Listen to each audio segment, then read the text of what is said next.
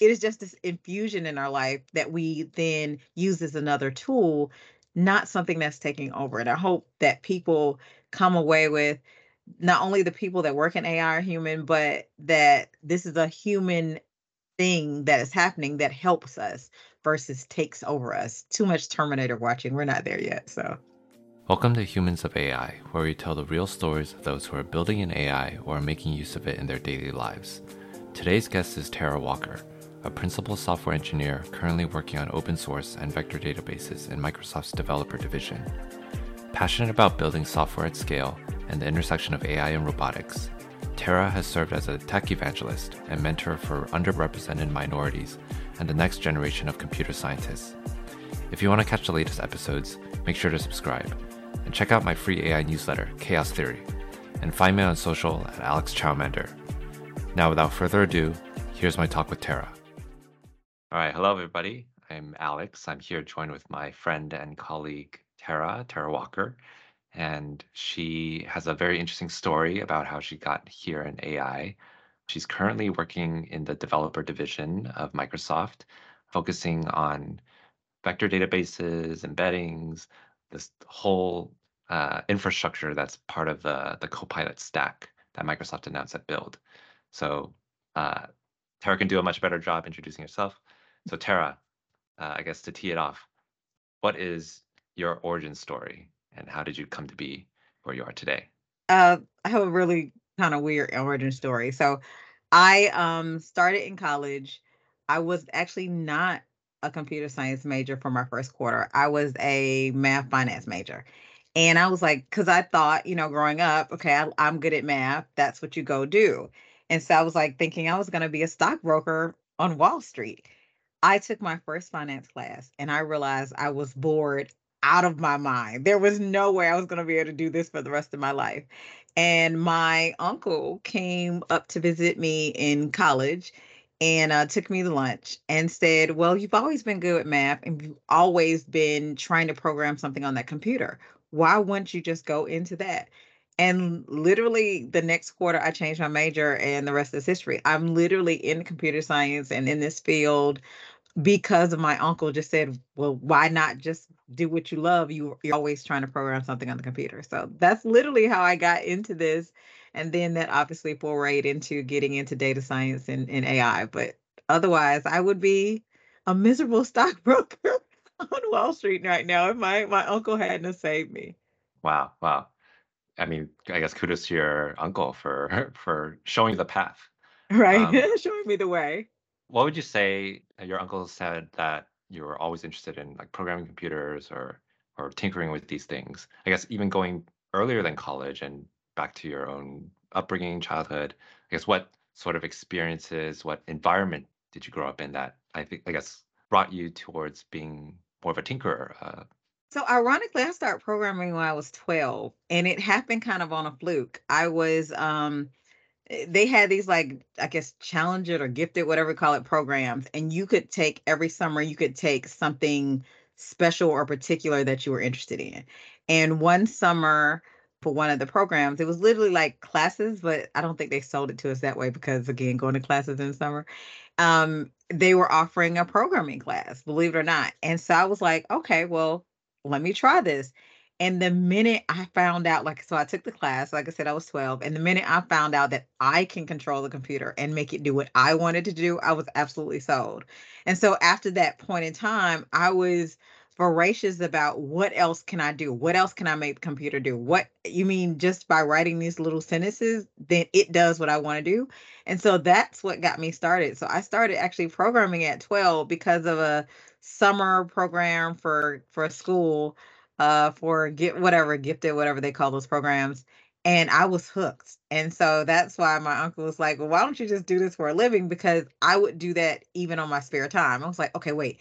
I just found out I could make this graphic go across the screen or something." It was just I was hooked at that point in time. So I kind of started I was lucky. I kind of started out earlier than most really being into, you know, this whole programming computer thing. Um that I, that I don't think most people were, especially being a woman. They, yeah, I, I was a little odd, I guess, as far mm-hmm. as I was always trying to figure out what I could do next with the computer. Yeah, yeah. I mean, for me, I've uh, I was a late bloomer, if you will, in the CS and just programming space. I really didn't start until to college, actually, just because my uh, high school and all that didn't offer any sort of programs. So, yeah. So, I mean, I think just having that structure, having that environment to be able to to to fail, to try things out, I think that's super important, especially if you are uh, yeah, trying to get into a field like computer science. Uh, I also think it helps you as you really get into it as a professional do better because most places don't allow you to fail. And don't get me wrong, computer science can be tough and even being in, you know, the job could be tough, but understanding that you will fail and it's a trial error thing and and you keep at it is where your success is, I think is what makes you better in this field. But I think you have to get past that that there's going to be a bunch of failures to get to your big like aha moment but the minute it happens it is amazing so yeah i think starting that journey and understanding that makes you just a better technologist all around for sure one thing that you've told me before is that you also have a different uh, life experience around singing you want to give the listeners uh, at least a history of, of that that time yeah, so that's kind of funny. Yeah, so um when I was going to high school, so I actually went to a math and science high school. But when I was about to go, you here, so I'm from Atlanta, and in Atlanta, you actually apply to the schools. Uh, they have what they call magnets. So either you're going to a private school or you're applying to a magnet school based upon a specialization. And I had applied to two magnet schools. One was the computer science, math and science high school, and one was the performing arts uh, high school. And the performing arts high school actually got in and was going to sing and uh, was actually going on places for like recording contracts, all the other good stuff. And my dad, of course, said, That is not what we're doing. we are going to actually go to this math and science. We're not singing and singing on tables and stages. That is not the life we're having for you. So that is that's kind of how I'm, I literally made the choice. I could have either been, and I the performing arts school is very famous. It had people like Don Johnson and other very famous people, Isaac Hayes, eh, you know, those kind of people that either they win or their children win so I was really excited about it. But yeah, my dad squashed that dream. I still every now and then sing every now and then. My vocal coach is a Grammy nominated vocal coach and she actually was on the American Song Contest. So I was out there with her for a little while, but yeah, it's a passion. I just don't don't do it typically, but yeah, you that's one of the things. One thing that's really interesting to know I found that a lot of people that are really into math, and I don't think people get this because they deem math and science is not as creative, especially computer science it is. A lot of people who are in that field because music is just kind of math and um are really, you know, good at that. So yeah, I used to I cannot play a lick on the piano anymore, but I grew up playing the flute and the piano and then also singing and all the things that I don't do as much as I should anymore, but I I do still sing when I have time.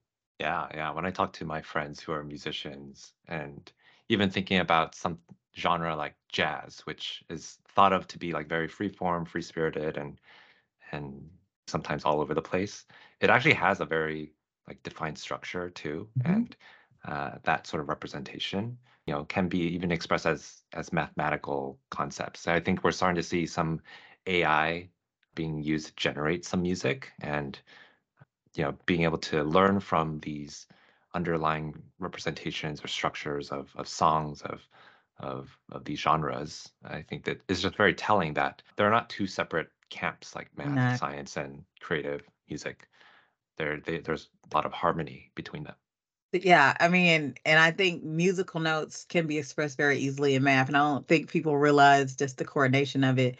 Thinking back to just, you know, Beethoven, some of the like very classical things, how mathematically involved they were. Uh, also, you know, the you talk about AI and the intersection. There's now this new intersection of entertainment and AI, and it'll be interesting to see where this comes.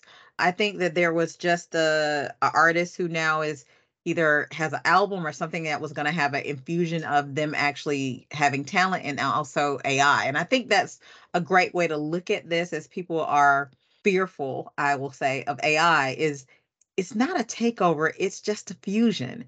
just like any other technology has been in the past, right? We people were like, wait, you're to go from cars, I mean, courses to cars. What, you know, they're to blow up.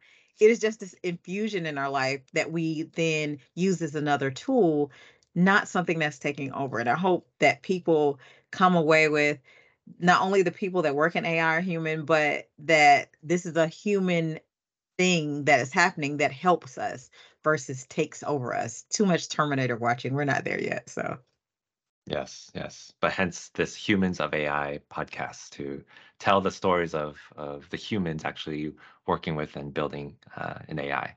So actually, to transition there, uh, I'd love to hear, or you can to give the listeners a view of what are you currently working on, Tara. Okay, so great question. So I am currently working. Uh, so as you said, I worked at DevDiv. As you know, I used to work with you in Semantic Kernel, but in the DevDiv space, developer division space, what we're working on right now is how do we get all these great vector databases to run on um, our cloud. So I work in, in as well as how do we interface with them um, in different languages.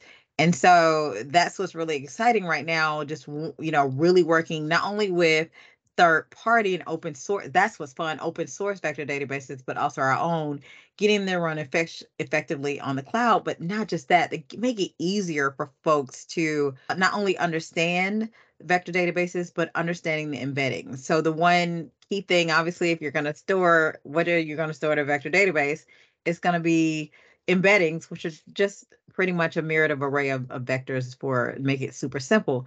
And so for some reason that concept is a little foreign to most. You know, if you're coming from the relational or NoSQL type of world, wait, I'm storing vectors and how do I search them? What is this k nearest, approximate nearest neighbor stuff? And that's what I'm working on. How do we make that super simple for people? How do they create embeddings and get them in the vector databases? How do they do that really easily? And um, so that's what the team and I are kind of brainstorming right now. How do we help people with that? How do you understand? Oh, wait, I should use a, oh, wait, this quantization. What is this whole thing? Scalar quantization versus, you know, product quantization. And what does it mean? Making that really super simple for people so that it's not a barrier to get their applications that are going to use semantic search or some type of semantic features into existence. So that's what I'm working on. And I'm having a ball. I want to say also thank you because I think I love embeddings more, and it's your fault. Because uh, you you sent me so much great stuff about embeddings. Like I'm literally now an embeddings fan. I was like, oh, what else can you do with these different embeddings and checking out the different embedding models. So that's kind of what I'm working on right now, and it's I'm having a ball and learning so much. So that's that's when I'm in my element. I think when I'm in a place where I don't know everything about it and I'm learning and also building, it's yeah, I can't I can't be happier. I, I think you've also said that you've had to uh, or that you've been changing your your major or your emphasis yeah. in your program uh, a few times. Yeah, so I'm in grad school, which is crazy. And every time I think that I have it, what my thesis is going to be, what I'm going to go forward with, and I I thought I had it. It was going to be my focus. Still had a MI, ML component of it. It was I was focusing more on devices and robotics, which I still love, and that was kind of my focus. And how do you uh, do multimodal type of AI in regards to robots? So my focus was around robotics and how do you look at that? And that was going to be my focus and and what I focus and what I was researching. And then all of a sudden this world of vector databases and embeddings have just kind of overtaken me. And so now I am, to the chagrin of my advisor, I am now changing my major to kind of focus on that, or, you know, my specialization to focus on that. And now I have to figure out, well, what will my thesis be? I don't know but again, I'm enjoying uh the ride. I I think I kind of know what it is, but I'm not gonna say it just so no one will take it. But I think I know what it is. It will be around. There's some challenges with embeddings that I don't think should have to be challenges, and I just think we haven't figured out how to make different types of embeddings work effectively. And so that's I think will be what my research is around, but we'll see. But yes, I've changed my major. The the ML bug has has really kind of overtaken a little bit of the robotics, but it's still I still love robotics as well. without naming names or without choosing a favorite, because there's been so many vector databases kind of coming out, almost feels like every, every week there's there's some new offering on in open source. What have you seen as ways for different projects to differentiate themselves, or how how are they innovating in, in unique ways? I'll tell you the things that I think are really, really effective is how people are using filtering, filtering with metadata. You'll find that a lot of people are trying to figure out how do I, you know, you can do the typical, okay, I'm getting this embedding back because if I do an approximate nearest neighbor search, it, it gives me that back. But how do I coordinate that in different ways really easily around what have I signed this with? So let's give a great example. So I want to know something about history and let's say I this historical reference is around I don't know World War II or something or whatever. Obviously, I can get an embedding back that does that. But what if I want to know this particular moment in history is also related because of the region to something that's locally happened in the region that has ramifications of what was World War War II. It may the the approximate nearest neighbor search may or may not bring that back because I'm really just looking at locale and you know and so how do i do that? So maybe in the payload and the metadata in my embedding i might put specifically information about location and other things that then would relate them. How do i then do a search but then be able to do a search based upon payload and metadata? And i see that being a, a huge differentiator in some of the ways people not only can filter but can search on payload and metadata efficiently at scale. So it's one thing to be able to to search on it because you could you could build your own quick search on it. But to have that in the offering like Prego, like it's just in there, is huge. And that's to me, I'm starting to see a differentiator. Another one I'm seeing is actually offering the different layers of quantization as a flag, if you will, to, you know, not really, but as a flag or offering, if you will, to the vector databases, I think is huge because again, you know, if you get these huge embeddings, it becomes much more efficient if I can use stuff like scalar quantization to shrink that down and make the searches easier because especially image data and other embeddings can be huge. And as more I get in, I wanted that to be quick. And so being able to offer that where I can do that is good. The last thing I saw that is really, really powerful. Um, what you call them collections, groups, indexes, depending on the vector database, they call them different things. Being able to store different types of embeddings within a embedding group. I'm going to use the embedding group because again, everyone names their collections, indexes, whatever, very differently. Is a very powerful feature that I'm seeing some of them come out with. And I think that's a huge differentiator the fact that I can store different types of embeddings, whether it's an image based or text based embedding as a part of one collection and then do a search, a semantic search across them is super powerful. And so I think those are some of the things we're seeing out as um, differentiators, uh, both in performance and in just capabilities that all of them don't have. And then you'll see the ones that do kind of pull forward with it. So, yeah, fascinating. So what are your thoughts, if, Alex? Like, what what do you think that they could do uh, to make it better?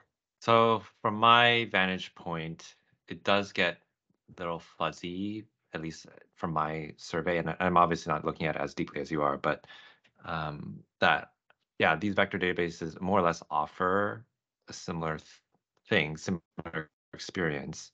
But when you start getting into the details or start having more complex use cases, like you mentioned, like being able to search with metadata and to really just retrieve the most not just the most relevant but also like relevant in the vector space uh, or similar in the vector space but also relevant in i don't know keywords or like traditional just like keyword based mm-hmm. searching.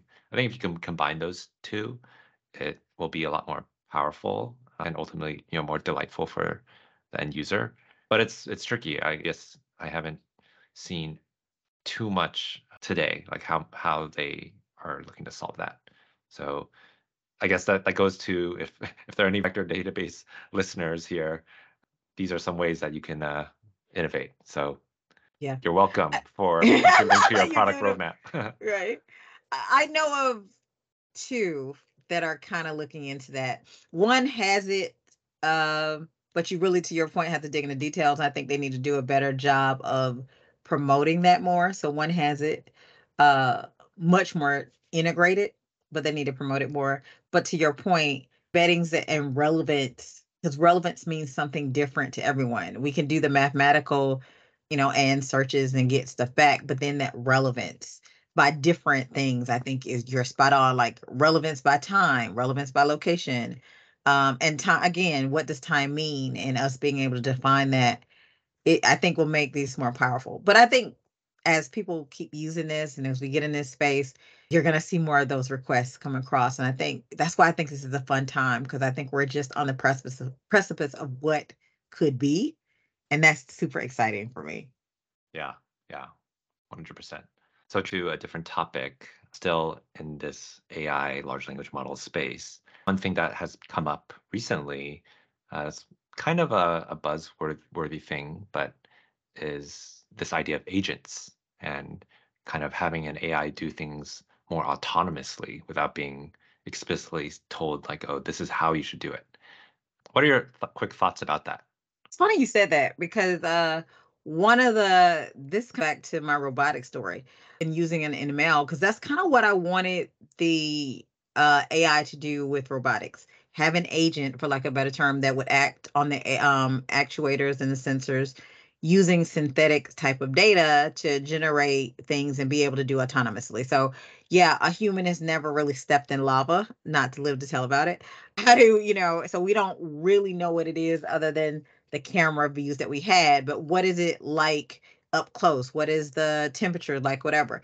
We can't sustain those, but robots can. So, it's funny you talked about the agents. One of the parts of the things that I was thinking about as far as um, when I was working on the other aspect of it is how do we generate these agents uh, with both synthetic data and synthetic models that could make these decisions um, and make these inferences even though it wasn't trained to. So it's kind of funny you said that. So I, when I think of agents, I immediately start to think about that and the uh, capabilities. So that was in a robotic space, but let's think about the agents that we have right now in generative AI. I think it's a phenomenal offering. I think it's actually the most complex one to get right, though. I think that may be also what fuels the fear. So let's talk about that for a minute. I do want an agent to make some intelligent decisions for me, but we have to be make sure that there's checking in that those decisions are then relevant to the person. It goes back to things that relevant. And I think then people will feel more comfortable about it. So yes, I want an agent, let's just make up something to automatically send something and make sure all my doors are locked in my house. I don't know, just something, whatever. But what if I also don't want the agent to lock my I don't have a dog, but let's say my dog or my child, if if I had one, in, in the house alone and can't get out. So it's I, I think I like this concept of agents. I think as we get um more knowledgeable about it, that it is it's going to be a really powerful thing. I think the for instance, we put out a thing with Chat GPT and robotics at the company we both work for.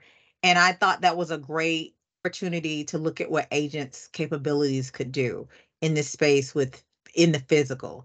Um, I'll be interested in your your thoughts about it. Like I said, my my when I the minute I think agents and taking the agents out of the frameworks concept of agents, but when I think about the agents and the new concept of it working autonomously, the first place I feel like we could cut our teeth on it it's also the, the hardest place is robotics because it, it it's uh, infusing our physical world and something acting on our physical world with actually the models making these autonomous decisions. So that's usually what I think about it first.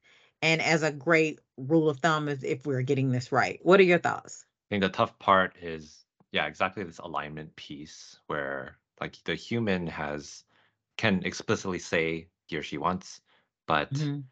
that messaging might not be exact. Like you might you might say, "Oh yeah, lock all the doors," but then in your mind, you're like, "But I also have these other criteria that I didn't explicitly say."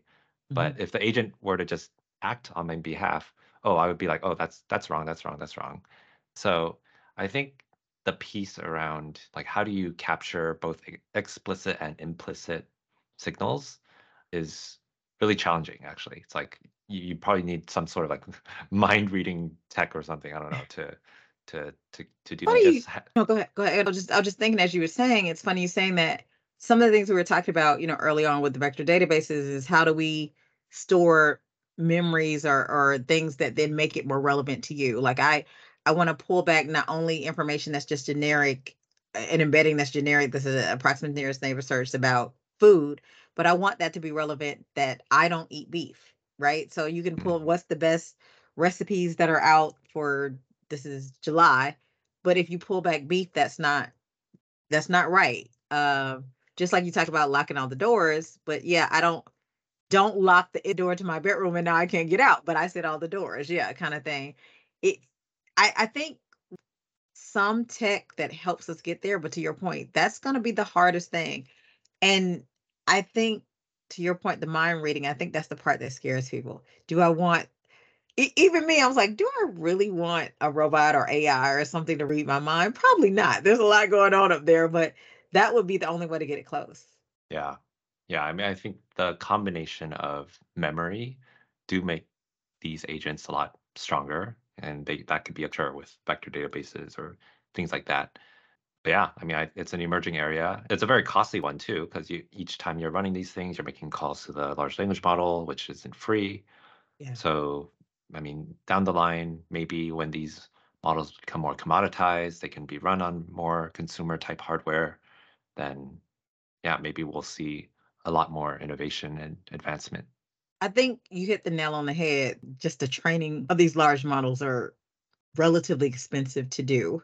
Uh, if you think about the hardware and stuff needed, it would be great to try to figure out a way and i guess that's why we're we do what we do to make to your point commoditize that because right now it's it's not something easily done um by you know two people in a garage right it's like hey i'm going to build this fantastic model that's going to compete with some of the larger trained models and it will be interesting to try to figure out how we do that um more efficiently and maybe, you know, being in this OSS space, we've seen some phenomenal things come out. Hopefully this will be one of them. I'm I'm hoping. Yeah. Yeah. 100%. To transition to a different topic, I think we've heard a lot about what's trending, what's buzzworthy and all that. But I think there's another side of the house where you know, there are topics that people may not be considering as much or not it's just not the the topic of the day. Uh, so what would you say are some areas that people are not paying enough attention to in AI? Honestly, ethics. Ethical AI, I feel like we put on the back burner to get the oh this this model is accurate.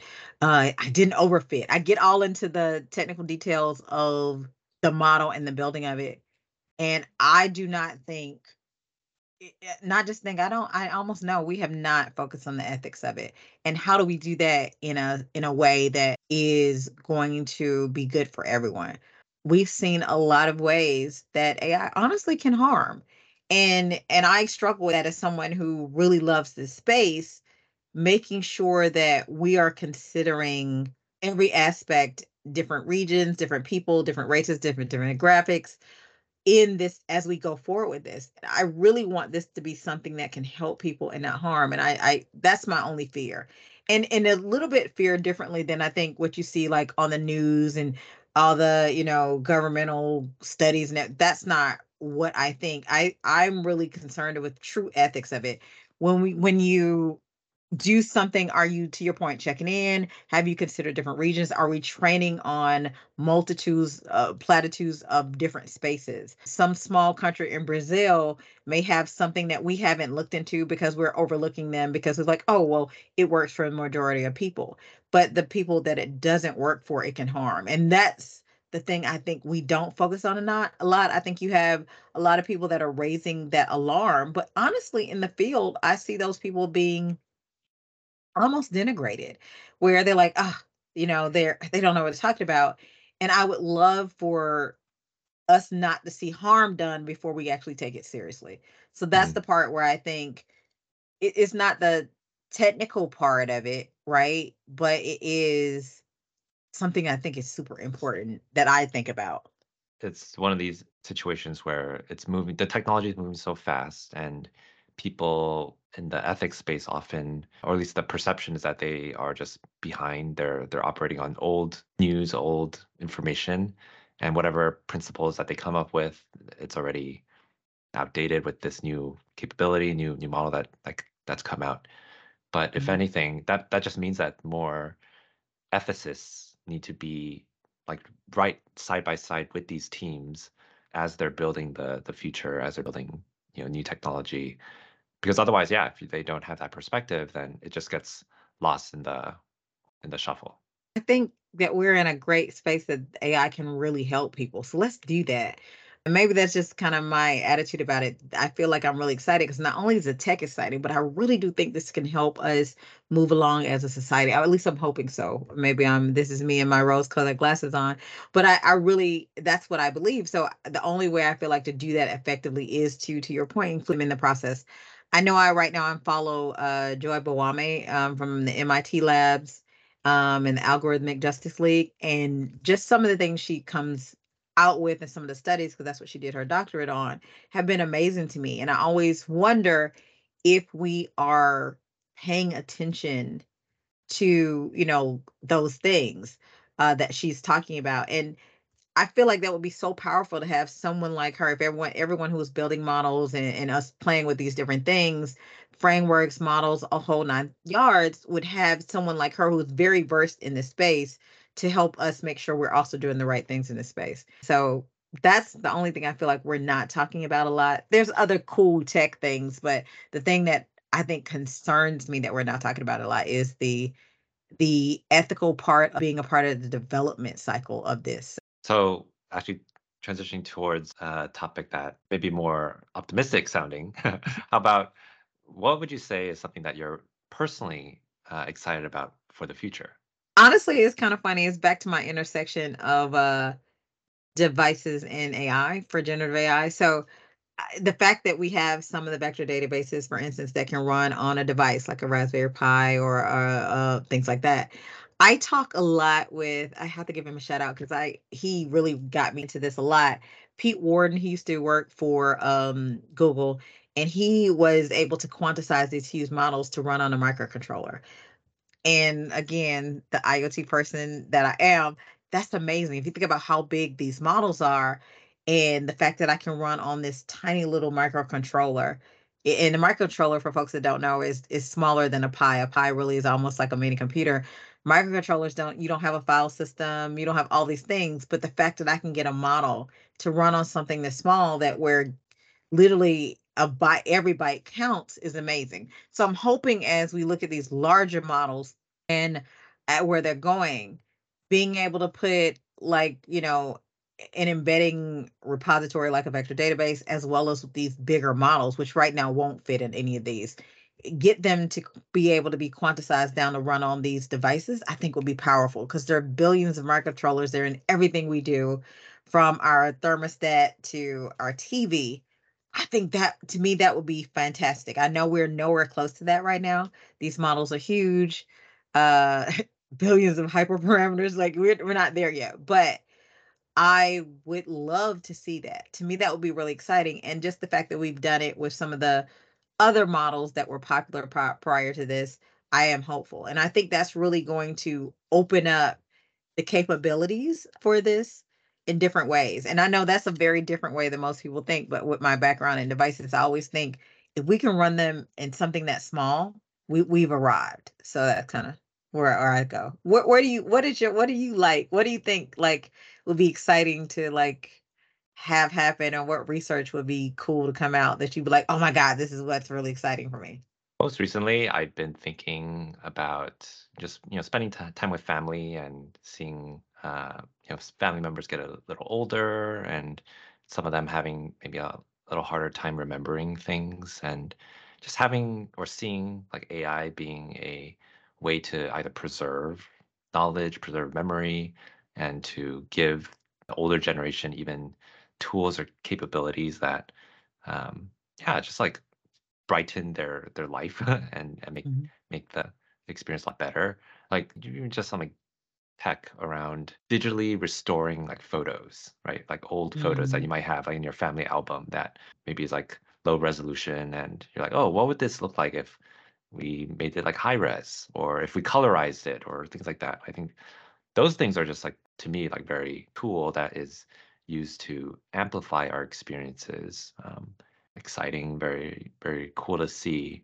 and yeah it's just I guess speaks more towards the humanity side of, yeah, like AI should be a tool that is used to amplify our experiences. Yeah. I think that's a great idea. I was thinking as you were talking, I was thinking about uh, unfortunately, me and my best friend have lost a lot of family members over the past year and a half.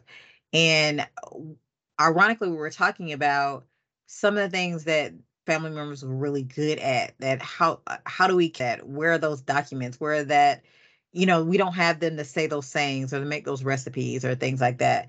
For instance my aunt just out of her head can make any kind of cake. Like she never wrote it down everything else. And unless and, and unless you took time to get that now there was there's no way to capture that now. When if we had some ai maybe we could have easily captured that as she made it it observed her or something you know kind of thing and then my best friend's dad had these amazing sayings. They were amazing, like I that we've never heard anyone else saying. It would have been great if there was some way to for AI to either capture that or for have us to remember it or something like that. So you're I, I like that uh, that concept. I never thought about it till you said it. It would be great if AI could not represent them because you can't replace people, but those memories, that data, those those rest, restorations of those great times that we're losing in history would be amazing to to do. Okay, Alex, get on it. That means you need to build something around, around that. My next side project, yes. Okay, exactly, exactly. Cool. As we're winding down, one topic that I'd love for you to to share is uh, a lot of people are trying to figure out how to keep up with this space. It's moving so fast. Whether they're you know just entering university or people who are already working, but they are seeing or sensing that oh, I need to like do something, otherwise I might get disrupted. What sort of advice would you give to people who are in that space, or maybe looking to break into the field, or just keep up with all that's happening? I think it's hard for all of us. I uh, honestly, I am a part of probably every Discord in life. so that helps joining a lot of good newsletters. You have a, a, great one out, keeps me up on things. It comes across my email, and I, I kind of set aside believe it or not, on a Saturday morning just to look through them.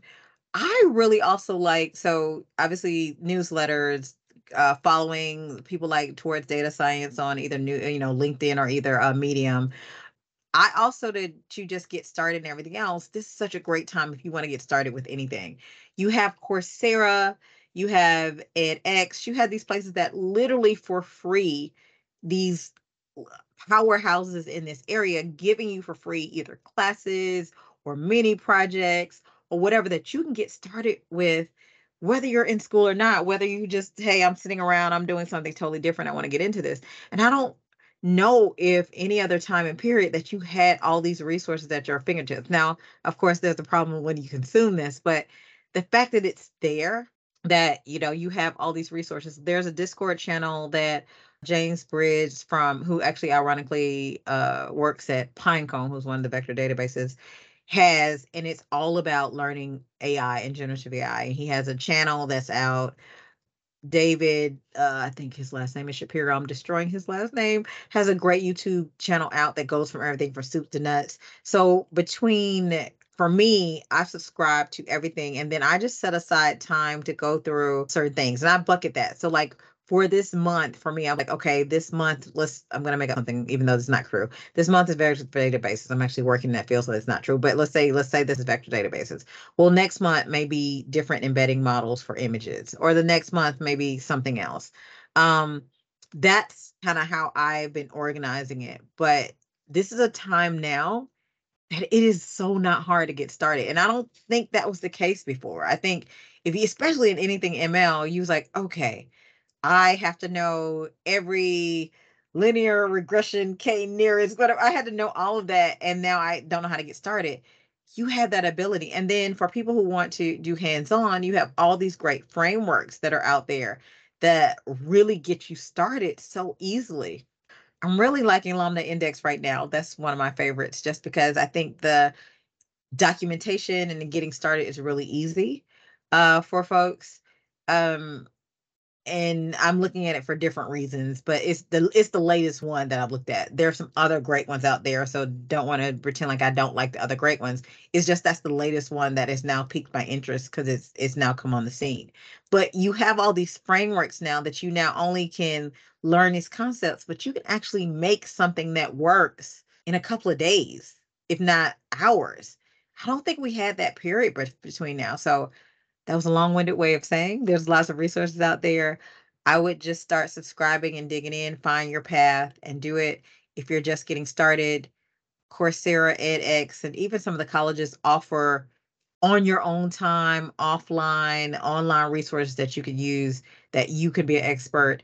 Find these Discord channels, find these places that are popping up. There's so much out there that could get you from soup to nuts very quickly. And I, I don't remember another time in period of that you could get involved in something this seemingly complex so easily. What what are your thoughts? Yeah, I mean, there's there's no shortage of information and resources out there it really is just a matter of motivation and if you believe that it's something that's really important to you right then yeah allocate time dedicate uh, a chunk of it to learning to trying things out to playing around with things um, and you know see where it goes from there. You don't have to be that next expert ai researcher phd etc to to participate actually. Like that may have been the case several years ago because it was gatekept or whatever like the the this knowledge was more in the in the universities or things like that. But through open source through projects like semantic kernel or yeah. uh, newsletters and, yeah. and just resources out there this this podcast just like yeah consume the content obviously you have to be selective on trying to figure out what which is good content to to to consume there's there's no excuse really yeah, there's there's none. And I, you brought up a good point. I just want to double down on. You used to have to really like, okay, I'm going to get this PhD in this to be deemed credible in this space or be able to work in this space. And that's not the case anymore. And I think that in itself is amazing because that was whether we want to gatekeeping or what people thought, that's no longer there. And so I think that's a good point to reiterate. You now don't have to be a PhD to be in AI or AML or in this new generative world. So that's amazing in itself. Yeah, very good. Uh, the last piece about this, uh, in terms of the spirit of recommending things, are there any books, movies, or you know things that you would recommend to the listeners to be like, oh, hey, if I could recommend this one thing for you to check out, what would mm, you say? So I'm I'm the absolute person to ask it out because when do I get to watch movies books? I'm in grad school. no, not right now. And it, look, it's on the to-do list to actually watch movies or or or get that are I can enjoy. That's not outside of the mandatory reading. So not right now. Hopefully next time we talk, I will be more of a normal person and, and can say some of those cool things. That's okay. That's okay. We can cut this section part. so well, as we're wrapping up, again, thank you so much, Tara, for this time. We really appreciate uh, getting to, to hear from you, your your experiences, a very, very interesting, just like diverse set of things that brought you here and and what you're doing. Uh, for the listeners who want to follow you more, uh, where, where can they find you?